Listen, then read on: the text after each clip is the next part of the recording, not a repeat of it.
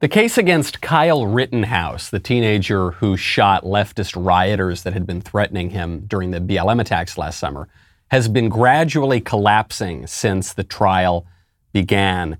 And yesterday, one of the leftists who was actually shot by Rittenhouse may have put the final nail in the case's coffin.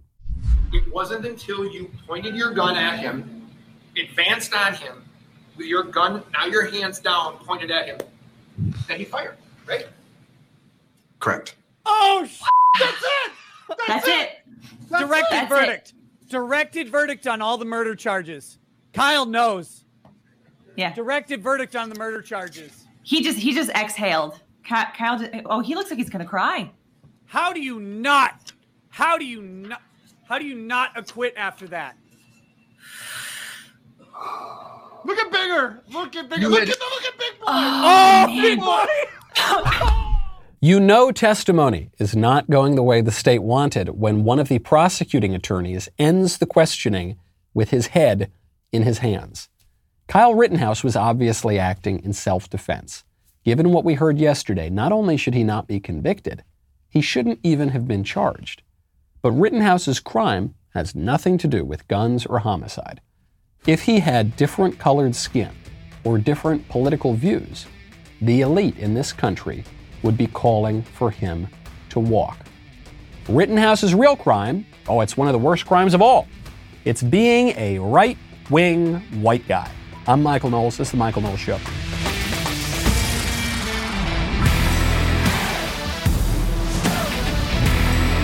Welcome back to the show. My favorite comment yesterday is from M4, who says, Listening to this show in school because I learned more from this guy than my lib teachers. Thank goodness I'm a senior and leaving this year. well, I'm very honored. I am very honored to be subverting America's educational institutions from the inside, from the inside of earbuds that you're listening to in class. One uh, other great way to listen to the show, by the way, if you're not doing it in school while your lib teachers prattle on about wah, wah, wah, wah, wah, or whatever, like the teachers in Peanuts, is when you're sitting out at night over a delicious cigar, which is why I would strongly recommend you check out Thompson cigars. Maybe you are brand new to the world of cigars. Maybe you are an aficionado with many, many years of smoking experience. Regardless, or if you're somewhere in the middle, Thompson Cigar Company is the place to go. I've actually been a customer of Thompson since my earliest days, dabbling in cigars, all the way up to the present. I still have some of the first box my mother bought me from Thompson Cigars uh, when I was 16 years old. Absolutely wonderful company. They got the best selection out there, bar none. It's not even close. They've got the best deals out there. And you don't always have to buy a box. If you don't want to invest that much, you can buy their great five pack samplers. You can try all sorts of great smokes, and you don't need to commit. Then you find one you like and you buy a few boxes. It's the greatest. I love them. I've, what I've been a customer of theirs now for 15 years, and I intend to be a customer for the rest of my life. Sit back, take a break from all the craziness with a cigar from Thompson. These guys rarely do offers. Right now, Thompson is offering our listeners 15% off orders over 75 bucks or 20% off orders over 99 bucks. To take advantage of these incredible savings, go to thompsoncigar.com. Use the promo code Knowles, K-N-W-L-E-S, when you're ready to check out. That's T-H-O-M-P-S-O-N cigar.com. Use promo code Knowles.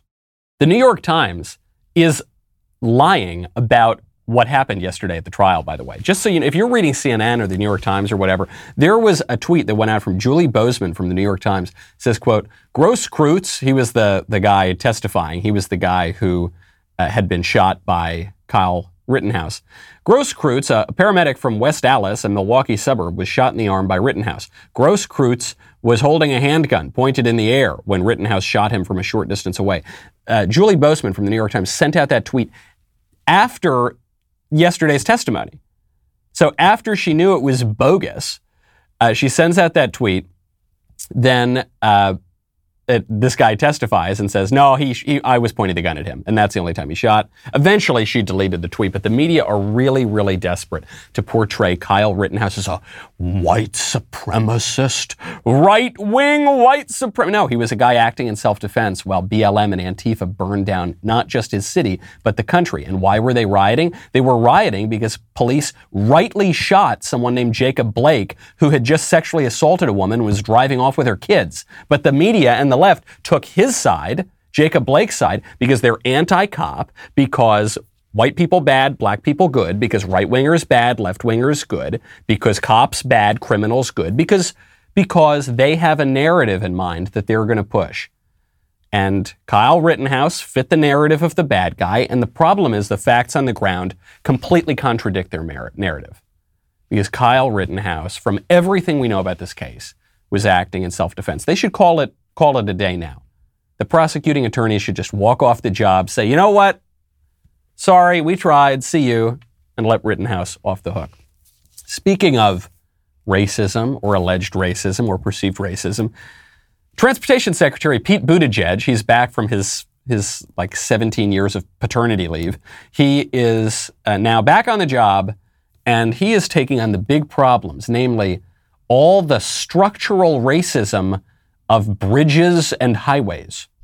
Can you give us the construct of how you will deconstruct the racism that was built into the roadways that you talked to the Grio earlier when you broke that information with us? Can you talk to us about how that could be deconstructed? For sure, yeah. So you know, the principle of Justice 40 is that at least 40% of the clean investments in this bill will go to benefit the communities that are overburdened, overburdened and, and underserved. So part one of that is defining those those investments that are eligible, and that's a lot of it. And we're working to map out kind of program by program, mode by mode, uh, what would qualify. For example, if we're uh, buying clean buses, right? How do we make sure, in terms of where those buses go, but also looking at the business opportunity, the jobs that are going to be created, the businesses that, that uh, will have a chance to compete uh, for, for the business opportunities it creates. That, too, I think is a very important element of equity here that's in the spirit of Justice 40. And again, we have a lot of guidance and oversight from the White House since that's an administration wide initiative.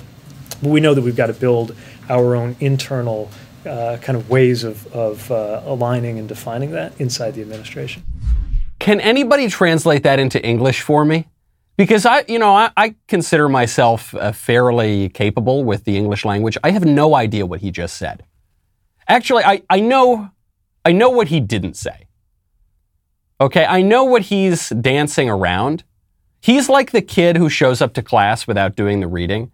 He is, I, I don't, whatever he's saying about the roads and the bridges, it, it really doesn't matter. The reason I bring up this clip is because Pete Buttigieg is the perfect representative of one of the biggest problems in facing our society today, namely BS. Okay, he's a BS artist, is what he is. He because he's very intelligent.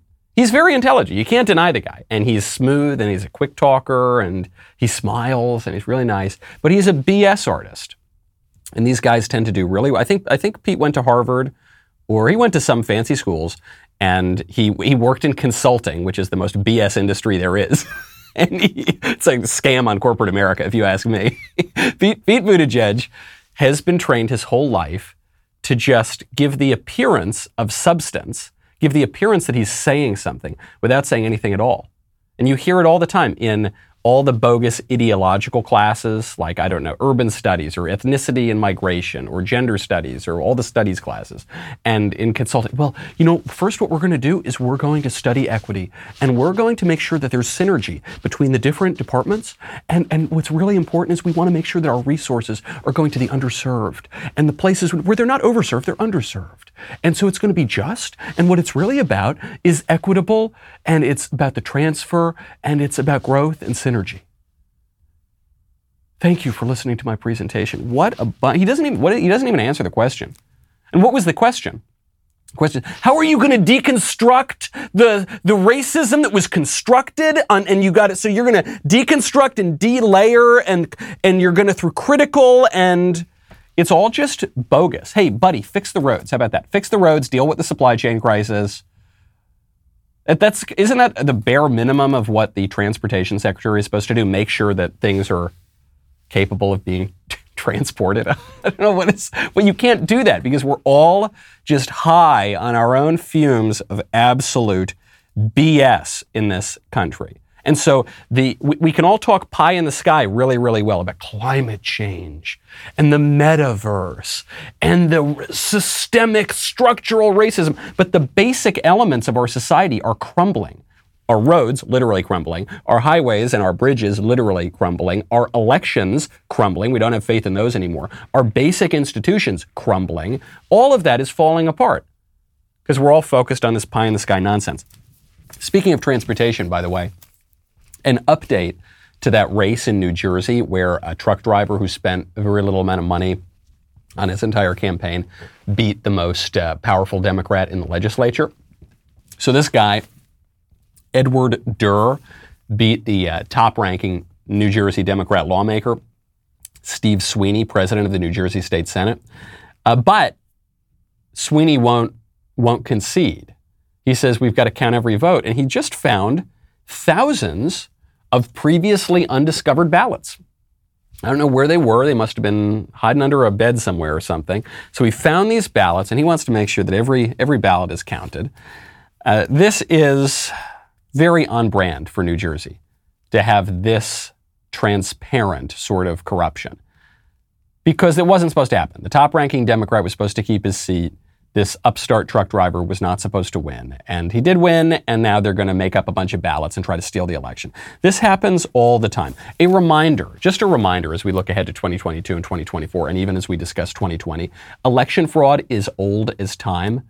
LBJ and FDR used to joke about it. Plenty of elections have been stolen in this country. There's fraud to some degree in every single election. So we got to be watching out for that sort of thing. And we can't let the Democrats bully us and tell us that if you ever question the integrity of elections, you're promoting the big lie and you're basically a Nazi, even though they don't they don't even really understand that the origin of the phrase the big lie does go back to the Nazis, but it was actually a line used by Hitler and accusing the Jews of perpetrating a big lie against a German general named Erich Ludendorff. And so actually if you accuse someone of perpetrating the big lie, you're putting yourself in the position of Adolf Hitler. Anyway, the Democrats don't know any of that. They're trying to bully you. They're trying to make you uh, uh, uh, seem like a Nazi or a white supremacist or whatever. Don't do it. There's always going to be election fraud. We need to be really on guard against it because the Democrats are going to try to steal elections. They're trying to do it right now in New Jersey.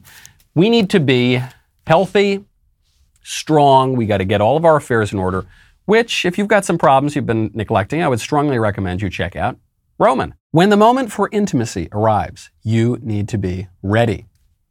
Roman ready. Whether you've been in a relationship for years or are just getting started, having the confidence that comes from preparation means you're free to enjoy the moment when the moment comes. Go to getroman.com slash Knowles, right now to speak to a U.S. licensed healthcare professional about erectile dysfunction and get $15 off your first month of treatment. Roman's system is completely confidential, totally discreet, no big logos or, or, or labels on the packages. With Roman, you can get a free online evaluation, ongoing care for ED, all from the comfort and privacy of your home. I know that sometimes guys don't want to talk about this kind of stuff. I, I, understand it. Well, Roman makes it really, really easy to talk to a U.S. licensed healthcare professional who will work with you to find the best treatment plan, ships with free two day shipping. The whole process is straightforward, convenient, and discreet. Go to getroman.com slash Knowles right now if you're prescribed, you get $15 off your first month of ED treatment. Make sure you are ready to have confidence and control this fall. Roman ready. What's going on in New Jersey right now is you're seeing a conflict between democracy and liberalism. Okay, in the democracy, the voters in this district of New Jersey voted for a Republican truck driver over the Democrat president of the New Jersey State Senate. More people voted for the truck driver than voted for the corrupt Democrat. So that's democracy. But liberalism says the Democrat should win because the Democrat is on the side of progress and the Re- Republican is on the side of regress and he's on the wrong side of history and he's not supposed to win elections. So you're seeing the conflict right now between democracy and liberalism. And usually when, when the left refers to democracy, they're really referring to liberalism or progressivism or leftism. Or, there's obviously a lot of overlap between all of those concepts. This is why when the majority of Americans vote for Donald Trump, that's a threat to our democracy. Right? When Hillary Clinton loses an election, that's a threat to our democracy. When Stacey Abrams loses an election, that's a threat to our democracy. It's, it's, on the surface, it's not a threat to democracy. More people voted for the Republican. But in the deeper sense, it's a, it's a threat to liberalism, and the left equates liberalism and democracy. Barack Obama did this yesterday at the UN Climate Summit. So Barack Obama can't keep his trap shut, so he flies over to, to Glasgow to give a speech on global warming. And he blames, unsurprisingly, Donald Trump and nationalism for global warming. Back in the United States, of course, some of our progress stalled when my successor decided to unilaterally pull out of the Paris Agreement in his first year in office. I wasn't real happy about that. And yet, the determination of our state and local governments, along with the regulations and investment that my administration had already put in place, allowed our country to keep moving forward, despite hostility from the White House. I recognize we're living in a moment when international cooperation has waned. A moment of greater geopolitical tension and stress, in part because of the pandemic, in part because of the rise of nationalism and tribal impulses around the world. But there is one thing that should transcend our day to day politics and normal geopolitics, and that is climate change. There is so much in Barack Obama's statement there. It's a bunch of lies, but then a really big secret truth. On the lies, he says, "Well, it's Donald Trump's fault that, that we're not meeting our commitments. We're not we're not doing that because of my my successor." That that is not true. Here we have great reporting from the Daily Wire, reporting on a great uh, study that came out in the uh, Statistical Review of World Energy. Uh, shows U.S. leading the world in reducing carbon dioxide emissions. In the year after the election of Donald Trump, we pull out of the Paris Climate Accord, and yet we led the world in reducing CO2 emissions, much more so than anyone else who actually remained signed on to the Paris thing. So, on the, the factual claim Obama's making, it's just not true. But on the political claim, it shows you what this climate change stuff is all about. The climate change stuff is about taking power. It's about taking power away from nations, taking power away from the people of nations, and giving it to a global elite. He says it himself. He says na- nationalism is the problem.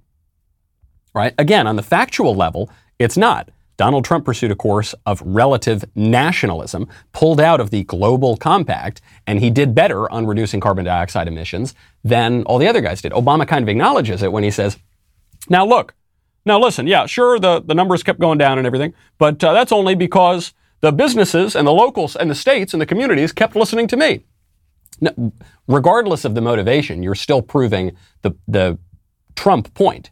You're still proving that the nation working on its own outside of this transnational UN compact or Paris Climate Agreement can and, and did do a better job than all of the nations working in concert. For whatever reason. Maybe it's because California just prefers to do it this way. Maybe it's because some company prefers to cut the image. But they, they still did it, okay? But what, what Obama says there at the end is the key. He says, if there's one issue that should transcend our politics, it's climate change. What do you mean transcend our politics? You can't, you can't transcend politics when you're talking about public questions. Politics and public mean the same thing. Politics means things that relate to public affairs, okay, how we all live together. So what you're calling for is not putting politics to the side. You're, you're calling for a different kind of politics. Whenever Democrats say, don't make this political, you can be dead certain they are about to say something very, very political. And so what, what Obama's really saying is take your traditional political order, the traditional political order of national sovereignty and constitutionalism and the people deciding how they want to live, and, and trade that in for globalism, for internationalism, for having the UN tell you how you're going to live. That's if there's one issue that should do it, it's, it's global warming. And of, of course it is. Right? That if you can really make the claim that the world is about to end unless we give up our sovereignty and our political power to the UN or whatever global institution, then, then we'll, we'll do it. If it's really an existential threat and we're all going to die in 12 years or 18 months or whatever they keep telling us it is, Now, of course, those doomsday predictions, which they've been making at least for the last 50 years, and actually much further back than that, those never come true because it's not real, because it's a lie, and it's a lie of demagogues to steal your power away. And Barack Obama is doing it, and he's even acknowledging it. If there's one thing that should transcend our politics, it's global warming. Maybe that's the reason that they keep harping on that one thing, even though their predictions keep failing. Speaking of Donald Trump, there's a poll out that looks pretty good for Donald Trump. NPR PBS NewsHour Marist poll 50% of Republicans and right leaning independents believe that Donald Trump has the best chance to win in 2024. Not just win the nomination, win the presidency. The, the poll found that 35% of respondents want someone other than Trump, 14% said they didn't yet know. So if you have the people who don't want Trump and the people who don't yet know, and you add them together, it's almost the same as the number of people who think that Donald Trump has the best shot of winning the presidency. But the people who think Trump has the best shot still edge them out a little bit, which is why everyone now is moving on. Who's going to be the nominee? Is it going to be DeSantis? He's getting a lot of buzz because of what he's doing in Florida. Is it going to be Cruz? Is it going to be Hawley? Is it going to be Kristi Noem? Is it, she's kind of not getting as much talk anymore. Is it going to be Nikki Haley? Is it going to be, you know, they keep floating all of these names. But the, and I like at least most of those people. and I, I'm, I'm friends actually with some of those people. But the, the question that you're going to have to answer first is what is Trump going to do? What is Trump going to do? If Trump gets in, very likely he just clears the field. He's still got a ton of political support. Now, maybe it's good if Trump runs, maybe it's not good if Trump runs. Maybe Trump is going to blow it, maybe Trump is a singular candidate. Maybe people have had enough of Trump, maybe Trump didn't get to finish the job. I don't know. That's going to be debated during the, the primary or during a pre primary when everyone's jockeying for position. But the one thing you can be sure of is you should not count Trump out yet. He still has a huge amount of influence. And even if he doesn't run, the, the numbers in this poll make it seem like he sure could be the kingmaker. And there are a lot of Republicans who don't want Trump to run. Okay, there is uh, uh, Frank Luntz, who I think he was a never Trump Republican. He's, he's more of the centrist, moderate wing of the Republican Party. He, he, uh, for many years, did those focus groups where he'd go on Sean Hannity's show and talk to 20 random people and and say, hey, what did you think of the debate? And that was supposed to tell us something about what the American people thought. I don't know. It seemed a little gimmicky to me. But Frank Luntz has come out, big news. He goes, quote, Jon Karl, who's a left-wing journalist, is about to break a major story about Trump, the GOP, and January 20th that will embarrass a lot of people. It's also in his new book, Jon Karl's new book, Betrayal, which isn't out yet. Clue. It's been over 100 years since a president of the United States did this. So we're all waiting with bated breath. What is it, Frank? What's he, what's he going to reveal? What did Trump do? In his new book, Jon Karl reports that Trump actually quit the GOP before his plane took off on January 20th, 2021. He also will be the honoree at the House GOP gala tonight. Does Trump deny he quit the GOP? Does anyone deny this? Trump! Hold on, you're telling me the big shocking report, whether it's true or not, I don't know, prob- probably isn't true given the source, but you're saying the big shocking news, the, the bottom of the whole story is Donald Trump has a tense relationship with the Republican Party? No, my gosh, stop the presses! No, no, you're what who is supposed to be shocked by this? All the people who love the GOP? No one loves the GOP. That's why Donald Trump was able to successfully lead a hostile takeover of the GOP. what planet are these people living on? These people, you know, these people, they might not be the brightest bulbs in the pack, okay? They might not be the sharpest tools in the shed. They might not even understand that they could refinance their mortgage right now and save a lot of money. If you want to do that, I recommend you check out American Financing. The year may be coming to a close, but there is still time to make a positive impact on your budget before year end. Mortgage rates remain near money saving lows. Now, you might be thinking, why? Why? My mortgage is fine as it is. Well, what you should be asking is, how can my mortgage work for me? That answer can be found at American Financing, America's home for home loans. They don't pressure you.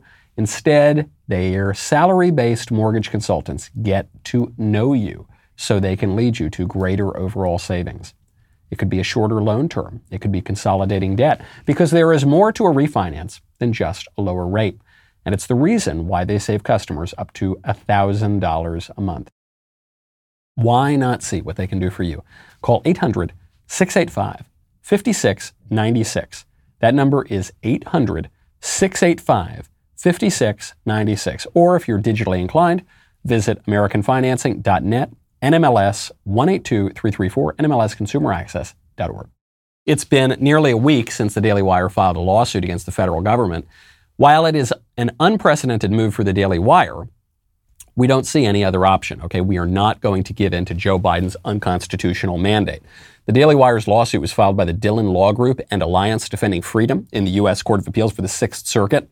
The lawsuit alleges that the Biden administration lacks constitutional and statutory authority to issue the employer mandate, that the mandate failed to meet the requirements for issuing a rule taking effect immediately without the normal process of considering public comments. And the Biden administration has warned that any companies that do not comply with this federal overreach could be fined as much as $136,000 per violation.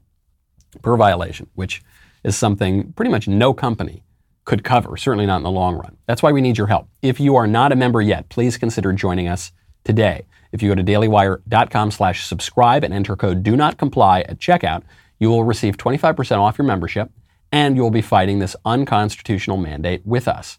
We appreciate your help.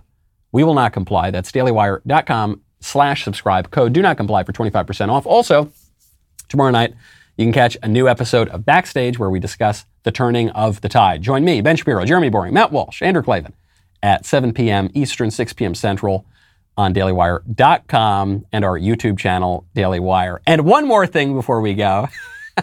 We're launching Daily Wire now, which means you'll be able to stream all your favorite Daily Wire shows on Vizio Smartcast.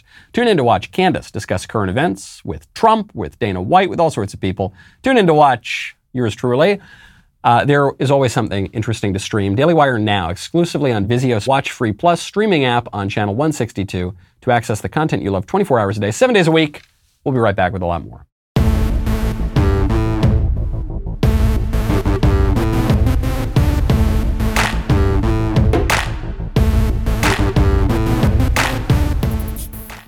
The Republican Party can't win for losing. The Republican Party, as ever, seems dead set on clutching defeat from the jaws of victory. These people have no idea what's going on.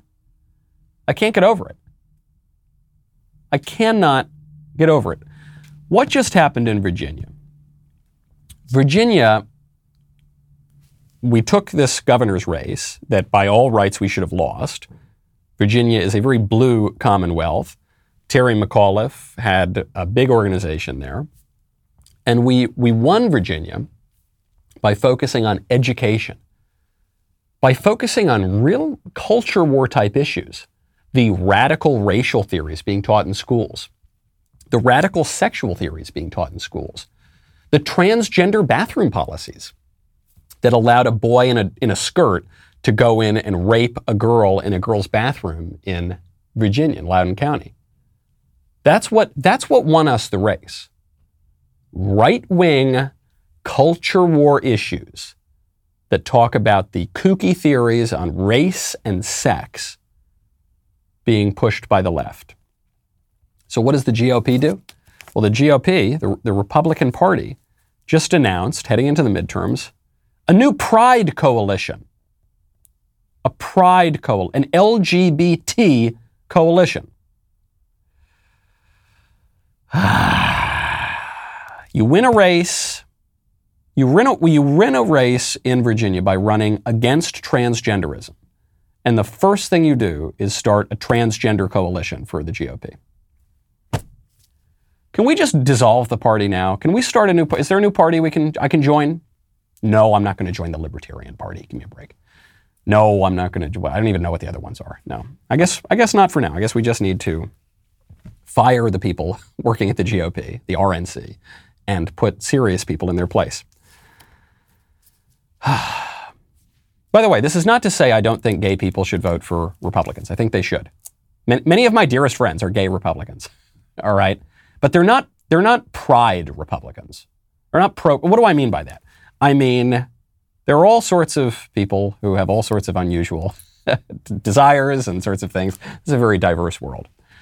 Uh, mo- I would say most of the people who identify as gay or bisexual or lesbian or transgender or whatever, they they tend to go Democrat, right? They tend to lean left.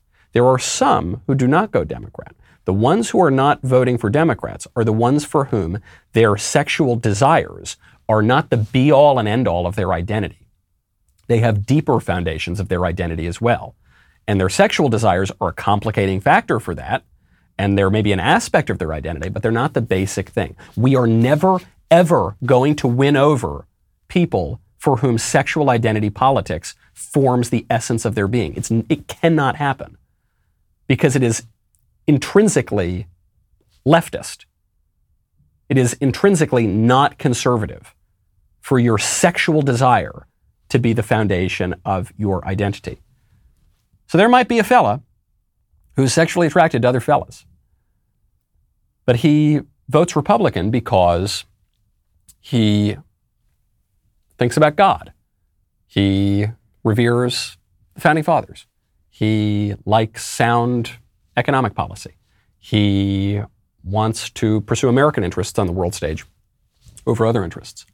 And those things are just much, much bigger for him than who he, who he is attracted to.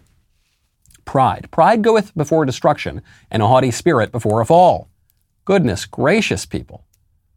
Pride we're running on now. This is the RNC, the people who run the RNC. They, they seem to be Democrats from four or five years ago. They're, I wouldn't even say Democrats from 10 years ago. Democrats 10 years ago wouldn't run on pride. Democrats 10 years ago believed that marriage was a sacred bond between a man and a woman. Barack Obama said that. Hillary Clinton said that. So they're not even Democrats 10 years ago. They're Democrats five years ago because they don't believe in a damn thing. It is so, and, and worse than that, I mean, you can just say, well, they're just cynical, opportunistic politicians, but they're not even smart about it. Not, not one single vote will be won by a Republican Party pride coalition. Not one vote. All of the people with eclectic, unusual sexual desires who are going to vote for Republicans are going to vote for Republicans for other reasons. Now, a pride coalition might turn off a lot of voters who think that there's really no difference between the Democrats and the Republicans, and they've got good reason to think that. But you're not going to, just as a tactical political operation, you're not going to win a single vote. Leave it to the RNC to try to clutch defeat from the jaws of victory. So pathetic. The, now, there's one counter argument here, okay? The counter argument as to why the GOP needs an LGBT pride coalition is that the country is turning super duper gay super duper fast. Okay, and this is this is backed up by some social scientific data. So there's a survey out from Arizona Christian University that shows that 39%, almost two out of every five 18 to 24 year olds in the United States identify as LGBTQ two in five young Americans say that they're gay. But they're not, okay? They're not. You're not. I'm sorry. You're not. You're not that interesting. You're not that special. You're not. You're just confused. And I don't even mean to be this harsh to the for, nearly 40% of young Americans who insist that they're part of the alphabet soup. But you're not. You're just a young person. You're, you're human sexuality and human desire is a complex thing, and you need to get over yourself. Okay. The what what this says to me, from a political standpoint, is something that we all should have known for a very long time, namely that LGBT, the, the whole sexual identity alphabet soup, they are not oppressed. On the contrary, that there is a certain privilege that goes along with identifying as LGBTQ. There is a social currency that goes along with that.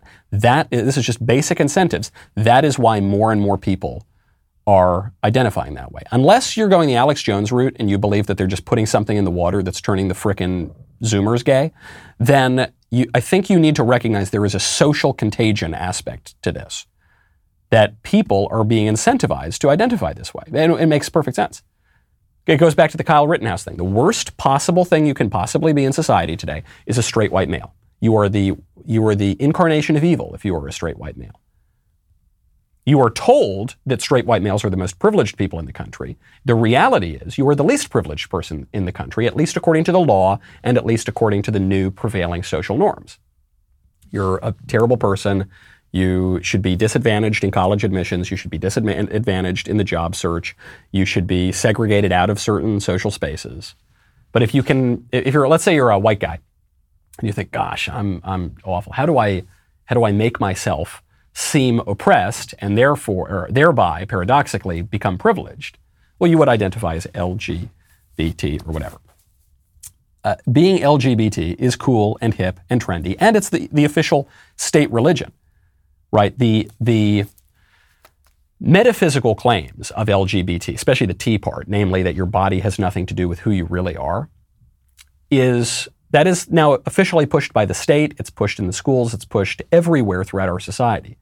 So you can either go along with that or you can be a heretic. If you're a, a Christian or a Jew or a Muslim or you, you just hold a, an, basically Aristotelian view of human nature and sexuality, you're a heretic away from the state religion. What's funny is there's the other side of this, which is the LGB part of it, which says that you basically are only your body.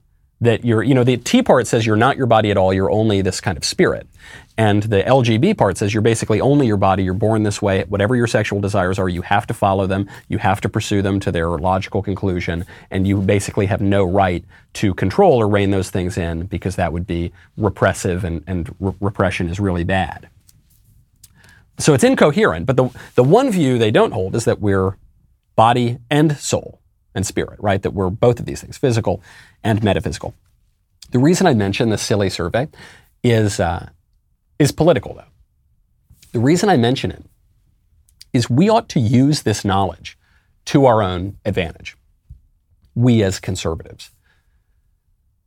We ought to use the knowledge that people can be easily swayed even about a increasingly important aspect of their identity by prevailing social winds. I promise you, if tomorrow it became less cool to identify as transgender or whatever, fewer people would do it.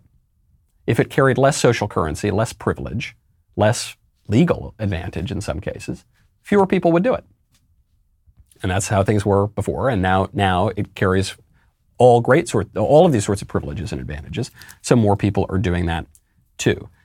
Contrary to, I guess, more the libertarian right, what they have said, the the politics, the government actually can shape the culture and can shape people's identities and the way that social mores and standards and taboos and things like that evolve. And kids are being taught this stuff in school. I mean, it's no surprise that after being taught in school that straight white guys are evil and being taught critical race theory and being taught transgender ideology and being taught this for many years at this point, that more and more students would identify in accordance with those beliefs. And meanwhile, the left is denying that those things are being taught in schools in the first place. Rick Scott just went on CNN. He was talking to one of the CNN ladies. Her name is uh, Brianna Keilar and but she's just one of the sort of interchangeable automatons on CNN. And he mentioned the importance of critical race theory to this to this uh, race that we just saw in Virginia. And the CNN lady interrupts to say, "Beep boop, beep boop. Critical race theory is not being taught in schools." parents know it's been their kids are being indoctrinated with critical race theory in Virginia, and the Democrats wanted to deny it. I mean, and so well, it's the not in the parents curriculum. Showed up because they don't like being It's ju- lied I mean, to. just just to be clear, it's not it's not in the curriculum um, in Virginia.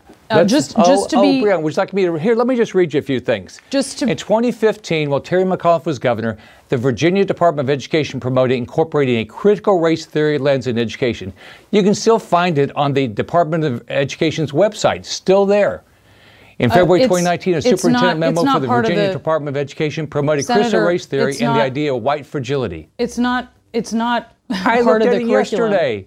It's Um, still I, there, I do want to ask you just to be clear about Brianna, where you are. Let's, let's all agree. Just They were trying to indoctrinate kids. Terry McAuliffe denied it. It's still on the website.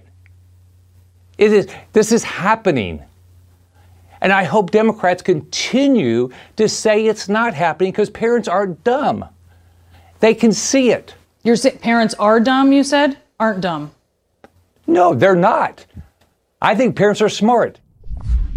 Okay, well, it's not being, and she goes on, by the way. She keeps going on. She goes, it's not, it's not being taught in schools. Okay, we just need, and he kind of leaves it there, and then they move on. It's not, no, it's not, it's not being taught. It's not being taught in schools. Then he reads from the Virginia Department of Education website, where it lays out exactly how critical race theory is being taught in schools. And what does she do? Does she admit that she was wrong? Does she? No, she goes, uh, uh, uh, uh glitch. Uh. You can see like the smoke is starting to come out of her ears. She goes, no, it doesn't, does not compute. A critical race theory is not in the curriculum. Beep, boop, beep, beep, boop, beep. No, um, but uh, Brianna, the here it, I'm just reading. It says from the Virginia State Department of Education, critical race theory is totally being taught in the curriculum com, right? It's just like exactly from the website. Uh, but uh, uh, does not, no, critical race theory, beep, boop, beep, boop. And they can't do it. They have no answer to that because she obviously got a talking point from her bosses at CNN to say at all turns deny that critical race theory is being taught in schools. And unfortunately, she was not prepared with the evidence that it, it is being taught in schools. And that's what the whole race was about. The best she can muster at the end is, what, you, did you just say parents are dumb? Ha ha ha. And he goes, No, no, I said the opposite of that. Again, once again, it's the opposite of what you're saying that it is. But keep it up. Keep it up, Democrats. Keep it up. Because they don't because they don't know what we think. They don't know how to respond to the points that we make. And sometimes that ends in disaster for them, as it just did in that Virginia governor's race.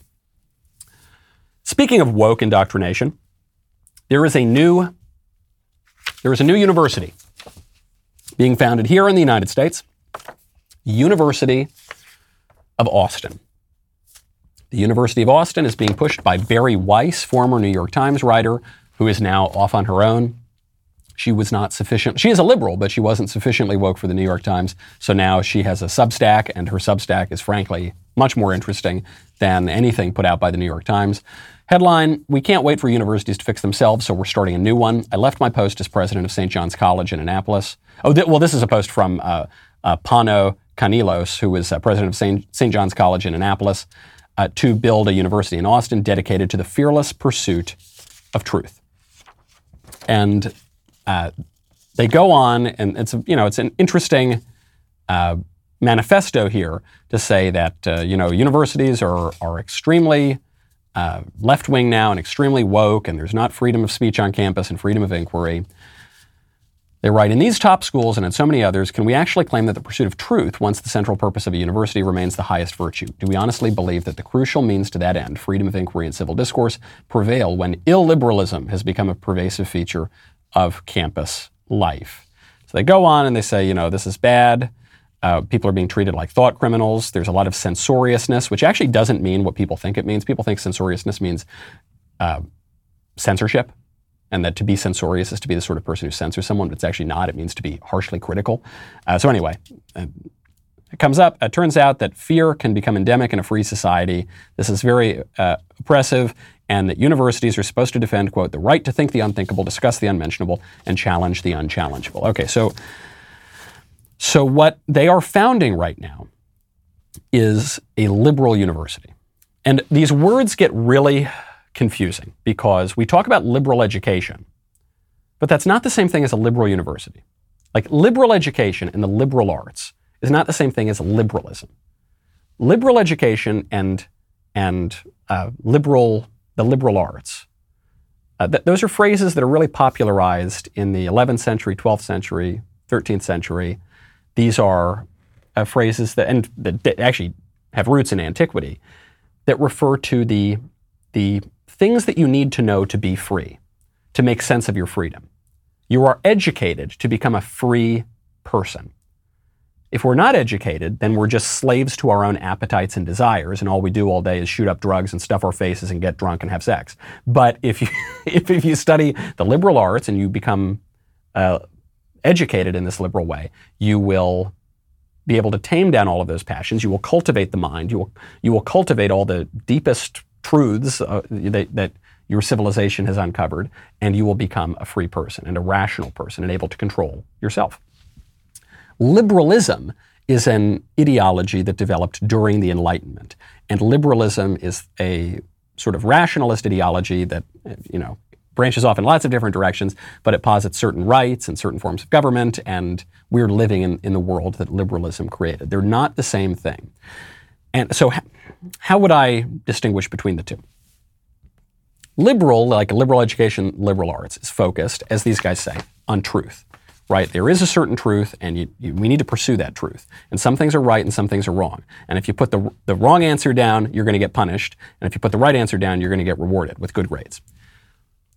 Liberalism, as an ideology, pursues lots of other things, like um, free speech absolutism, or like uh, academic freedom. This idea that you should be able to say and and uh, preach whatever you want in the university. Everyone should have the right to speak in the university. That's not a particularly conservative opinion, and um, I fear what's going to happen with the this university, the University of Austin, is that it's going to devolve into the in the same way that the other universities have in our country because freedom, academic freedom, is a hoax. It's BS. I mean, the conservative movement was founded with a book making fun of academic freedom.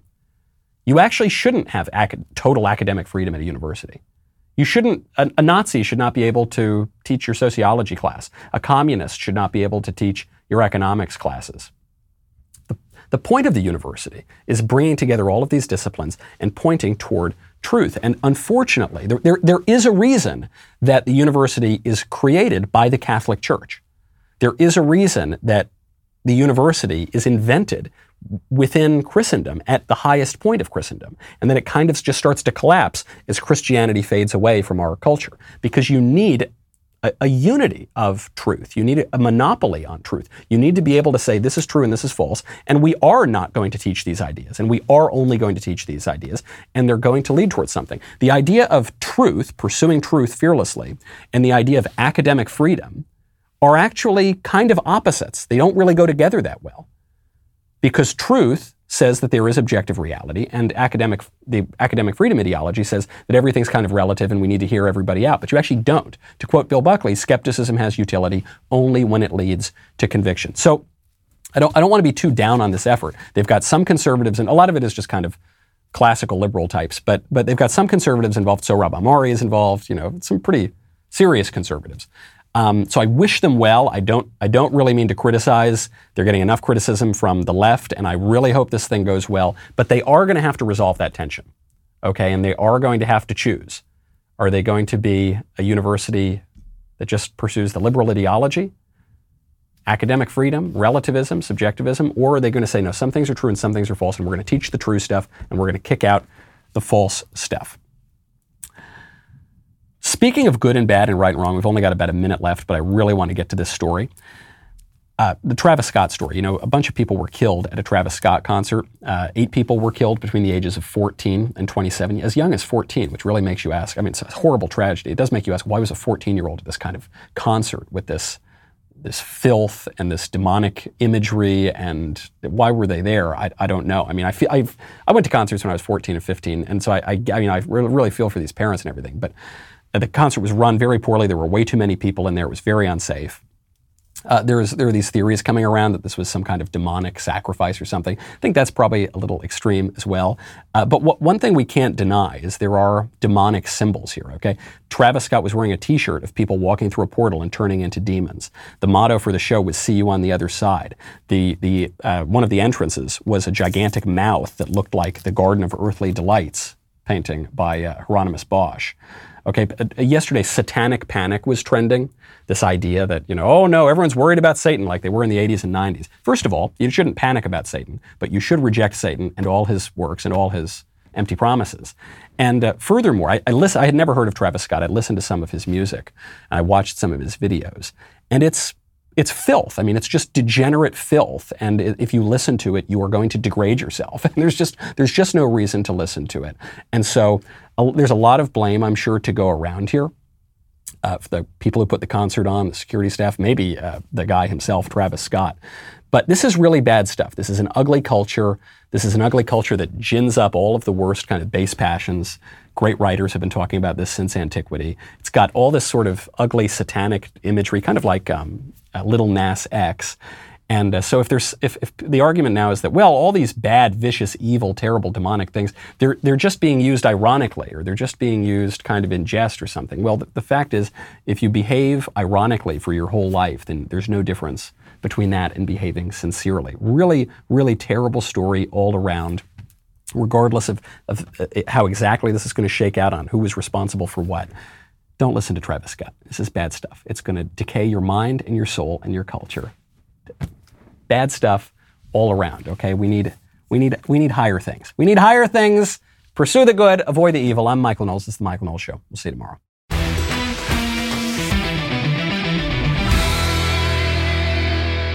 If you enjoyed this episode, don't forget to subscribe. And if you want to help spread the word, please give us a five star review and tell your friends to subscribe. We're available on Apple Podcasts, Spotify, and wherever else you listen to podcasts. Also, be sure to check out the other Daily Wire podcasts, including The Ben Shapiro Show, The Andrew Klavan Show, and The Matt Walsh Show. The Michael Knowles Show is produced by Ben Davies. Executive producer, Jeremy Boring. Our technical director is Austin Stevens. Supervising producer, Mathis Glover. Production manager, Pavel Vidovsky.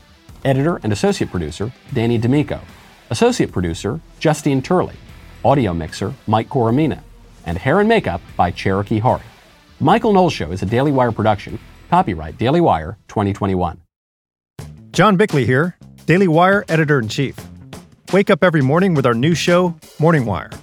On today's episode, more details emerge on the fatal Travis Scott concert, the latest from the Kyle Rittenhouse trial, and Texas changes its constitution to combat restrictive COVID policies. Join us and get the facts first on the news you need to know with our show, Morning Wire.